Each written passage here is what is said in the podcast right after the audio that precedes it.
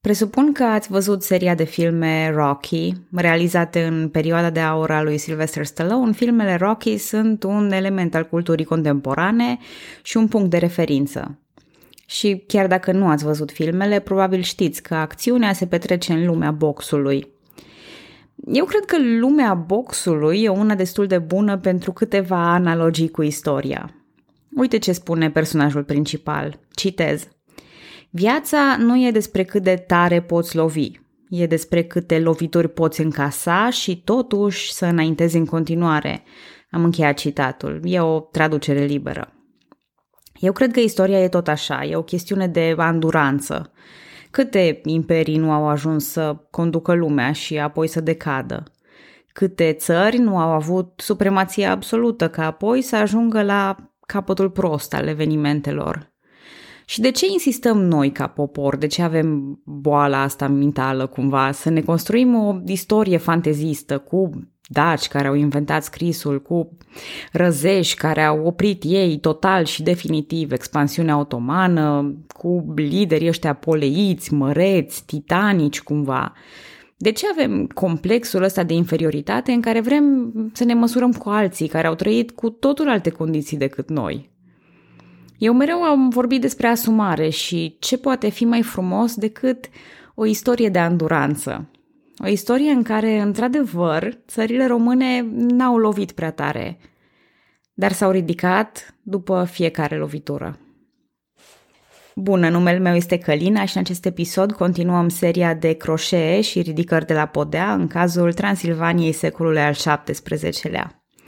În episodul anterior am lăsat povestea la urcarea pe tronul princiar al lui Mihai Apafi, noul principe care se găsește în fruntea unei țări slăbite politic și social. Iar Mihai era un nobil de douăzeci și nouă de ani, fost ișpan al Comitatului Târnavelor, crescut într-o familie înstărită, dar numeroasă.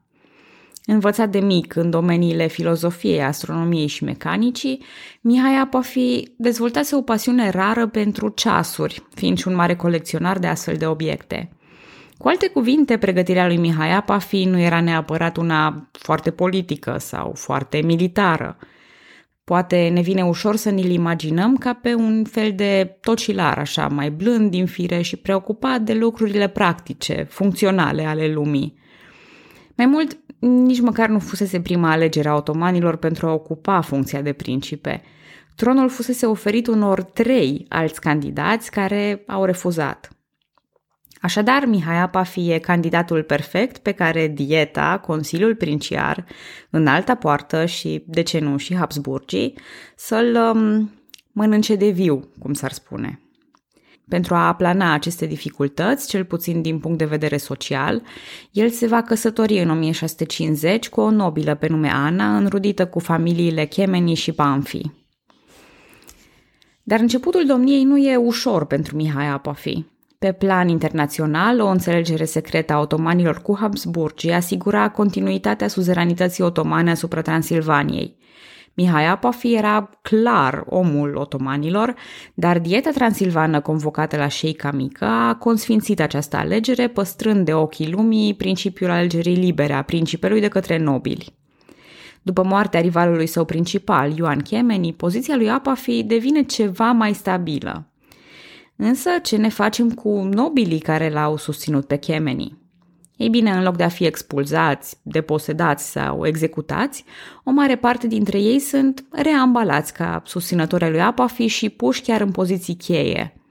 Acesta avea să fie un factor de complicații pentru Apafi, care mereu va fi prins între a-i ține sub atentă supraveghere sau a le acorda pur și simplu încredere. Eu am mai vorbit și cu alte ocazii despre acest exercițiu de echilibristică în care oamenii buni prezintă destule avantaje de a fi păstrați în funcții. Nici nu cap îndoială că Apafi avea nevoie de oameni care să compenseze lipsa lui de experiență administrativă și militară. Așadar, în zona administrativă e păstrat fostul cancelar al lui Kemény, János sau Ioan Bethlen, care își va lua în serios rolul spre refacerea economică a țării. Pe partea militară, Dénes sau Dionisie Bánffy, un alt fost fidel al lui Kemény, primește amnistie și devine mare capitan al Clujului și comandant militar al trupelor transilvane. Rolul lui Dénes, printr-o combinație de abilități militare și diplomatice, va fi hotărător în limitarea pretențiilor otomane asupra teritoriilor de vest ale Transilvaniei. În o mie șase sute șaptezeci și patru, știu că anticipez puțin, suspiciunea ce planează asupra lui Dénes se va transforma însă în execuție. Învinuit cu încălcarea autorității princiare, el este executat la ordinele lui Apafi. După moartea acestui mare capitan, limita pașălăcului Oradea a ajuns până la Gilău, în apropierea Clujului. Și, din păcate, moartea e destul de permanentă, deci nu avem cum să comentăm sau să schimbăm decizia principelui. Dar nu vreau să ne lansăm prea tare în viitor, că atât Dénes cât și Apafi sunt încă departe de aceste evenimente.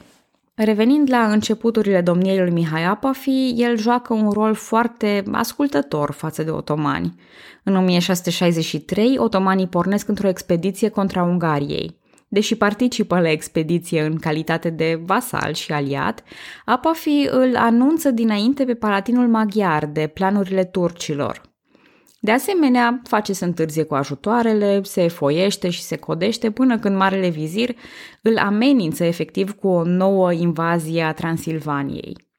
Până la urmă, Apafi ajunge cu trupele, dar aproape imediat e nevoie de o retragere pentru a permite trupelor să ierneze. Ce ghinion, măi, să fie! În aprilie o mie șase sute șaizeci și patru se mai întâmplă încă un lucru bizar, anume soldații germani, în marea majoritate mercenari, care erau staționați la Săcuieni, se revoltă pentru că nu sunt plătiți. Decizia lor să se predea la Apafi. Or, hai că asta îi ajută pe otomani, dar tot nu e neapărat exces de zel din partea lui Apafi. Oricum, sub fațada aceasta cu minte și ascultătoare, Mihai Apafi încearcă să ducă negocieri cu statele protestante pentru a obține protecție antiotomană. A trimis scrisori chiar și regelui Angliei personal. Habsburgii îl alimentau de asemenea cu speranțe, dar nu erau încă în poziția de a face ceva concret. Între timp, campania își reia cursul în mai o mie șase sute șaizeci și patru, iar otomanii sunt înfrânți la Saint-Gothard pe întâi august. Cu toate acestea, Leopold Habsburg nu dorește să investească timp și bani într-un război prelungit cu otomanii. Astfel, pe zece august se semnează pacea de la Vasvár cu o durată teoretică de douăzeci și doi de ani. În ceea ce privește Transilvania, pacea de la Vasvár recunoaște autoritatea lui Mihai Apafi în Transilvania, dar cere și distrugerea cetății Sechelihid, cea mai vestică cetate transilvaneană. Bun, acum vă reamintesc că noi nu putem să ne punem ochelari de cal și să vedem doar Transilvania. Nobilii maghiari și croați au fost extrem de revoltați după această pace pentru că vedeau prudența Habsburgilor ca o reală umilință. Aceasta a dus la un fir al acțiunii cât se poate de interesant. Între o mie șase sute șaizeci și patru și o mie șase sute șaizeci și șase a existat o conspirație anti-habsburgică a nobililor maghiari și croați. Unul dintre obiectivele conspirației era reunificarea Ungariei sub Iaghițiți. Ferenc Rákóczi, nimeni altul decât fiul lui Gheorghe Rákóczi al doilea. Dar până acolo, conspiraționiștii trebuiau să găsească sprijin internațional. Prima dată încearcă la francezi, dușmanii clasici ai Habsburgilor, care nu iau în serios această posibilitate. Și atunci e nevoie de altcineva. Nu am spus încă cine conducea această conspirație. E tocmai Palatinul Ungariei, același pe care Apafi îl alerta în o mie șase sute șaizeci și trei de mișcările turcilor. Prin urmare, quid pro quo, așa ne spălăm o mână pe cealaltă și conspiraționiștii iau legătura cu Apafi și îl roagă pe acesta să medieze o negociere cu sultanul otoman. Cu alte cuvinte, proiectul ieșirii lor de sub umbrela habsburgică să fie sprijinit tocmai de otomani. Ceea ce e destul de bizar în condițiile în care întreaga conspirație pornise tocmai de la ideea că Leopold Habsburg e prea slab în fața turcilor. Dar cine suntem noi să-i judecăm pe conspiraționiști și toate motivele lor? Cert este că această ofertă tentantă cade. Otomanii erau în mijlocul unui conflict cu venețienii și nu doreau să se lupte pe două fronturi. A risca acum pacea cu Habsburgii era irațional. Conspiraționiștii rămân cu buza umflată. Dar Mihai Apafi ascultă și înțelege ceea ce se petrece în jurul lui. Văzând reticența otomanilor și a Habsburgilor de a se lupta, dar mai ales semnele slăbirii puterii otomane, el decide o nouă abordare a situației internaționale. Un joc de echilibru mai degrabă decât acela de tiki-taka despre care vorbeam în episoadele anterioare. Oare e posibil ca puterile internaționale să fie distrase cu mărunțișuri, în timp ce Transilvania se reface? Chiar ce se mai întâmpla cu Transilvania pe plan intern în timpul ăsta? Păi, în afară de expedițiile anemice cu otomanii, țara nu e angrenată în războaie. Iar pacea, așa ca odihna la pat, e primul lucru esențial pentru recuperare. Integritatea teritorială era momentan compromisă după numeroasele cedări din timpul lui Gheorghe Rákóczi al doilea, dar economia... Economia putea fi repusă pe picioare și asta face Transilvania în această perioadă. Pacea duce la spor demografic, producția agricolă e relansată și îmbogățită, fiind adus și porumbul ca o nouă cultură. Exploatarea minereurilor, o marcă deja cunoscută a Transilvaniei, își revine și ea. Fierul de la Ghelar, Teluc și Vașcău, aurul și argintul de la Abrud, Zlatna, Baia de Criș, Baia Mare... Chiar și mercurul se vând bine și umplu cuferele administrației. Comerțul, căci și vămile sunt bine cunoscute în cazul Transilvaniei, înflorește și se reorientează spre țara românească și Moldova. Vămile vestice de la Cluj, Dej și Lăpuș erau esențiale în comerțul cu Ungaria, Polonia și Germania. O acțiune inedită a lui Mihai Apafi a fost să permită pentru un timp orașelor Sibiu, Brașov și Târgu Mureș să bată monedă măruntă proprie. Încet, lucrurile încep să revină la normal pe plan economic și Transilvania se ridică de jos după loviturile încasate și merge mai departe. În ceea ce privește relațiile cu țările române, ele sunt bune, dar nu atât de cordiale ca pe vremea lui Rákóczi senior. Apafi folosește diplomați români sau vorbitori de limba română pentru a încheia alianțe cu Grigore Ghica și Eustatie Dabija, relații aprobate de otomani din poziția de suzerani. După schimbări frecvente de domnie în cele două țări vecine, o nouă serie de tratate se încheie cu Șerban Cantacuzino și Constantin Cantemir în o mie șase sute optzeci și cinci. Tratat care era ceva mai periculos pentru otomani. Tot în această perioadă se întâmplă eșecul otoman de la Viena, dacă mai țineți minte acea expediție pe care Șerban Cantacuzino a sabotat-o intens. Faptul că polonezii în frunte cu Jan Sobieski au fost V I P-urile bătăliei de la Viena a dat apă la moară acestei idei răzlețe a unei alianțe anti-otomane noi. Să fie oare posibil? Mm. De data aceasta, Apafi joacă duplicitar și propune turcilor ca în schimbul fidelității lui, mai pe șleau, dacă nu încheie o alianță cu Polonia, să îi se asigure domnia fiului său, Mihai Apafi al doilea. Turcii acceptă, iar polonezii sunt curând eclipsați de eforturile habsburgice și marginalizați. Turcii pierd bătălii importante la Buda și la Mohaci și uite așa, Transilvania prinde ocazia perfectă de a face o nouă rocadă de suzeranitate. Nu știu dacă ați observat, dar Transilvania în secolul al șaptesprezecelea e ca U D M R-ul în anii nouăzeci, mereu în alianță cu cei de la putere.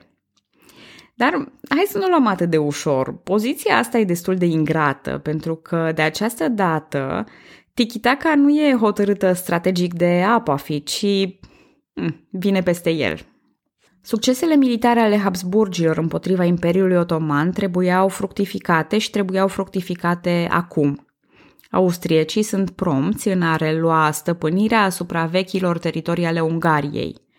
În cele ce urmează, austriecii alternează între ocupări armate și diplomație pentru a supune Transilvania.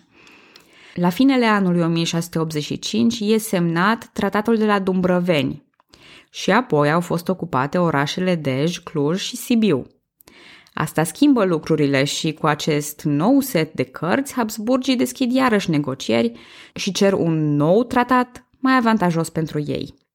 O comisie de negocieri condusă de Ioan Haller produce astfel un document cunoscut sub numele de Tratatul Halerian, dar dieta Transilvaniei refuză semnarea lui. Nicio problemă, căci acum se întâmplă victoriile de la Buda și de la Mohaci, iar austriecii sunt mai pe val ca niciodată. Nimic nu-i mai poate opri. În o mie șase sute optzeci și șapte ei impun un tratat mult mai dificil decât Tratatul Halerian, prin care Transilvania se obligă să primească la Iernat trupele austriece, să le aprovizioneze și să plătească o sumă de bani. Toate astea, în timp ce otomanii nu au renunțat la pretențiile lor, deci trebuie plătit și haraciul. Transilvania se achită de obligațiile față de otomani. În o mie șase sute optzeci și opt însă cade complet în sfera influenței habsburgice, după ocuparea Sibiului, Brașovului, a Bistriței și a orașului Baia Mare. Epoca tiki-taka luase sfârșit, iar Transilvania era sub clară suzeranitate austriacă. Șurubul bine strâns al austriecilor avea să se mai desfacă și spun imediat exact în ce condiții, dar înainte trebuie să fac o mică paranteză. Țineți minte că am spus la începutul episodului că Mihai Apafi, lipsit de experiență și susținere, risca să cedeze presiunilor dietei, iar că apoi s-a înconjurat de câțiva oameni de încredere care au suplinit aceste lipsuri. Ei bine, puterea personală, personală, individuală a lui Mihai Apafi a rămas într-adevăr în trecut. Grupul lui de susținere, supranumit Liga Blestemată, se transformaseră treptat din buni consilieri în păpușari. Mai ales după execuția lui Dénes Bánffy, consilierul princiar Mihai Teleki devine mâna dreaptă a lui Apafi și cel mai puternic om în stat după principe. Autoritatea lui Apafi este slăbită și el este marginalizat chiar și în negocierile cu Habsburgii, toate deciziile finale luându-se cu sau prin Mihai Teleki. Tot în paralel cu povestea noastră principală, s-au mai desfășurat niște evenimente interesante pe care trebuie să le menționez, mai ales că protagonistul lor este un alt principe al Transilvaniei. Cum altul? Ce aici, Imperiul Romano-German, să avem rege și antirege? Vă explic și asta imediat. În o mie șase sute cincizeci și șapte se năștea la Keszmarok, în actuala Slovacie, Imre Thököly, sau românizat Emerik Thököly. În familia lui, lupta antihabsburgică era o tradiție, căci și tatăl lui, alături de alți nobili maghiari, se opuneau dominației austriece. Cu ajutor otoman și transilvan, Thököly cucerește centrul și estul Slovaciei de astăzi și ajunge în poziția de a-i impune lui Leopold Habsburg condițiile pentru un armistițiu. Astfel, Thököly e recunoscut de otomani ca rege al Ungariei de Nord și îi se conferă ca bonus și titlul de principe al Transilvaniei. Dar Transilvania avea deja principe, iar Thököly știa că acest titlu este doar unul formal, fără semnificație reală. La asediul Vienei luptase de partea turcilor, dar a încercat, după victoria austriecilor, să schimbe tabăra. A cerut de la Leopold Habsburg recunoașterea lui ca rege și libertate religioasă pentru protestanții din Ungaria. Când Leopold a refuzat acestea, Thököly a schimbat iarăși macazul și a încercat să se reapropie de turci. În o mie șase sute optzeci și cinci, pașa de Oradea îl ia prizonier și îl trimite în lanțuri la Edirne pentru trădare. În o mie șase sute optzeci și șase e eliberat și trimis în Transilvania, campanie care nu are niciun succes. Și bănuit iară de jocuri duplicitare, turcii iarăși îl întemnițează. Și uite așa ajungem înapoi la evenimentele curente și acum o să se și lege. În o mie șase sute nouăzeci, Mihai Apafi moare la Făgăraș în etate de cincizeci și șapte de ani. Pentru locul lui avem trei candidați. Mihai Apafi al doilea, fiul lui Apafi pentru care s-a obținut deja aprobarea otomanilor. Dar Transilvania e acum la mâna austriecilor, iar această aprobare nu mai are aceeași valoare ca până acum. De asemenea, Mihai al doilea Apafi are doar paisprezece ani. Riscant.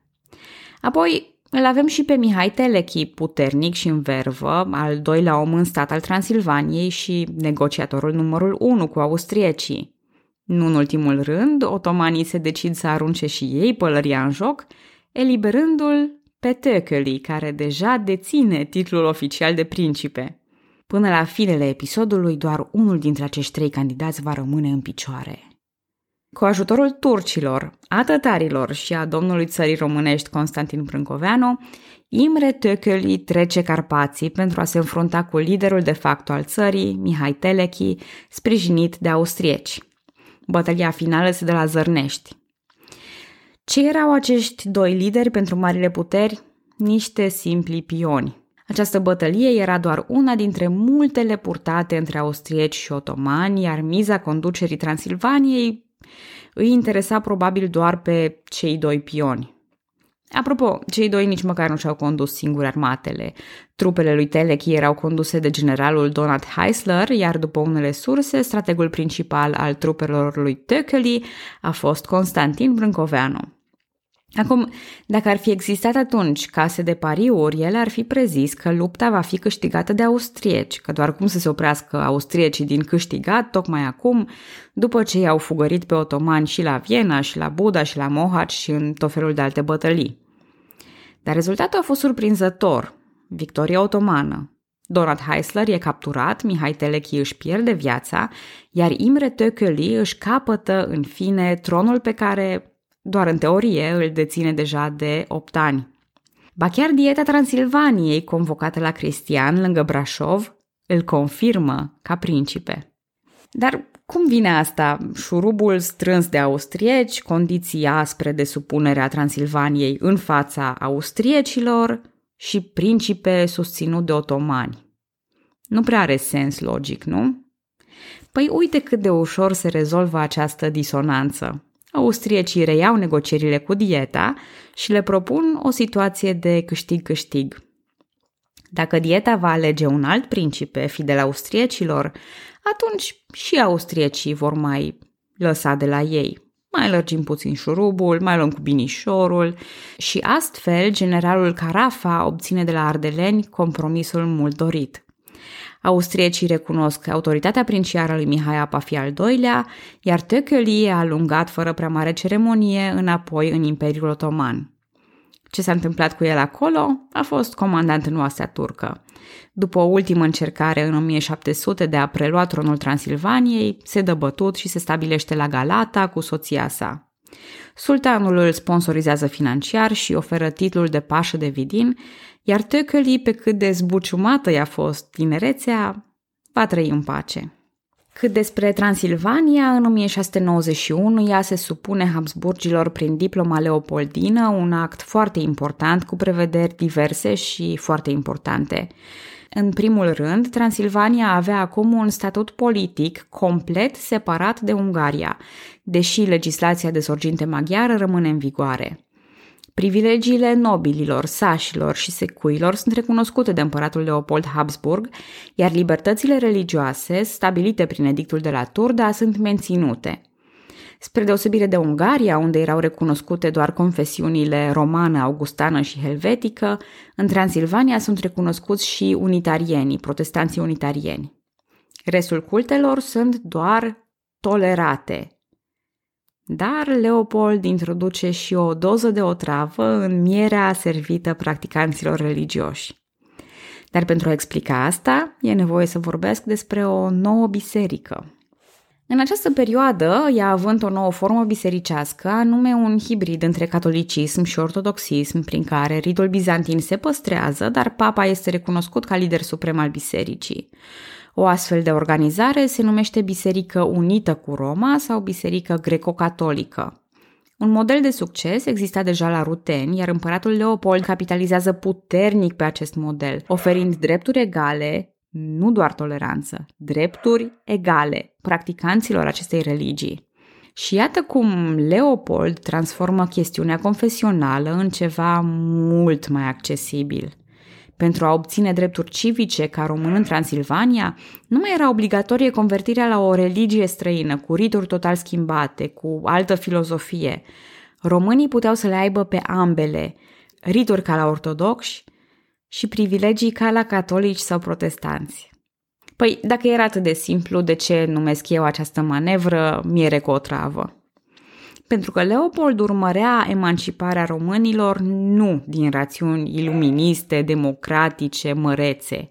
Pur și simplu dorea slăbirea clasei privilegiate a nobilimii, care era majoritar protestantă. Sigur, încă nu vorbim despre o elită românească în Transilvania, dar câte lucruri minunate poate să rezerve acum viitorul. Oricum ar fi, eu știu că nu am timp să intru prea adânc în istoria bisericii greco-catolice. Dar merită să spun câteva cuvinte despre eforturile lui Leopold care dau roade. O declarație de unire a Bisericii Ortodoxe cu Roma e emisă de mitropolitul Teofil Szeremi, dar austriecii întârzie cu toate confirmările necesare, iar Teofil Szeremi moare subit în o mie șase sute nouăzeci și șapte, cel mai probabil otrăvit. În o mie șase sute nouăzeci și opt accede ca mitropolit Atanasie Anghel, care începe printr-o vizită în țara românească, unde e primit de Constantin Brâncoveanu și sfătuit chiar de patriarhul ortodox al Ierusalimului. Însă, la doi iunie o mie șase sute nouăzeci și opt, el convoacă un sinod la Alba Iulia, unde o nouă declarație de unire cu Roma e semnată. Următorii doi ani sunt marcați de ambiguitate, însă în o mie șapte sute unu devine clar pentru toată lumea că Biserica Românilor Ardeleni nu mai e supusă celei din țara românească. Atanasie Anghel a fost mustrat, apoi caterisit și anatemizat, adică blestemat, de bisericile ortodoxe de la Istanbul, Ierusalim și țara românească. Dar de întors, el nu s-a mai întors înapoi. Biserica greco-catolică era acum o entitate de sine stătătoare, care va mai apărea în podcast cu siguranță pentru că ne-a dat o serie de personalități importante. Dar da, nu anticipăm. În fine, toată chestiunea de divide et impera era naturală în cazul Habsburgilor. Prin prevederile religioase, dar și prin cele politice, înscrise în diploma leopoldină, Transilvania intra într-o nouă eră. Și iarăși respirăm acel aer de modernitate pe care l-am simțit în alte episoade. Mai știți când am ajuns aproape de Constantin Brâncoveanu cu țara românească și ne-am mutat în Moldova? Sau când am ajuns aproape de Dimitrie Cantemir cu Moldova și ne-am mutat în Transilvania? Și poate v-ați spus atunci, a naibii trădătoare, acum fuge ea de secolul al optsprezecelea-lea. Ei bine, nu mai am unde să fug. Vă mulțumesc că ascultați podcastul Istoria României și tocmai cu secolul al optsprezecelea-lea vă aștept data viitoare.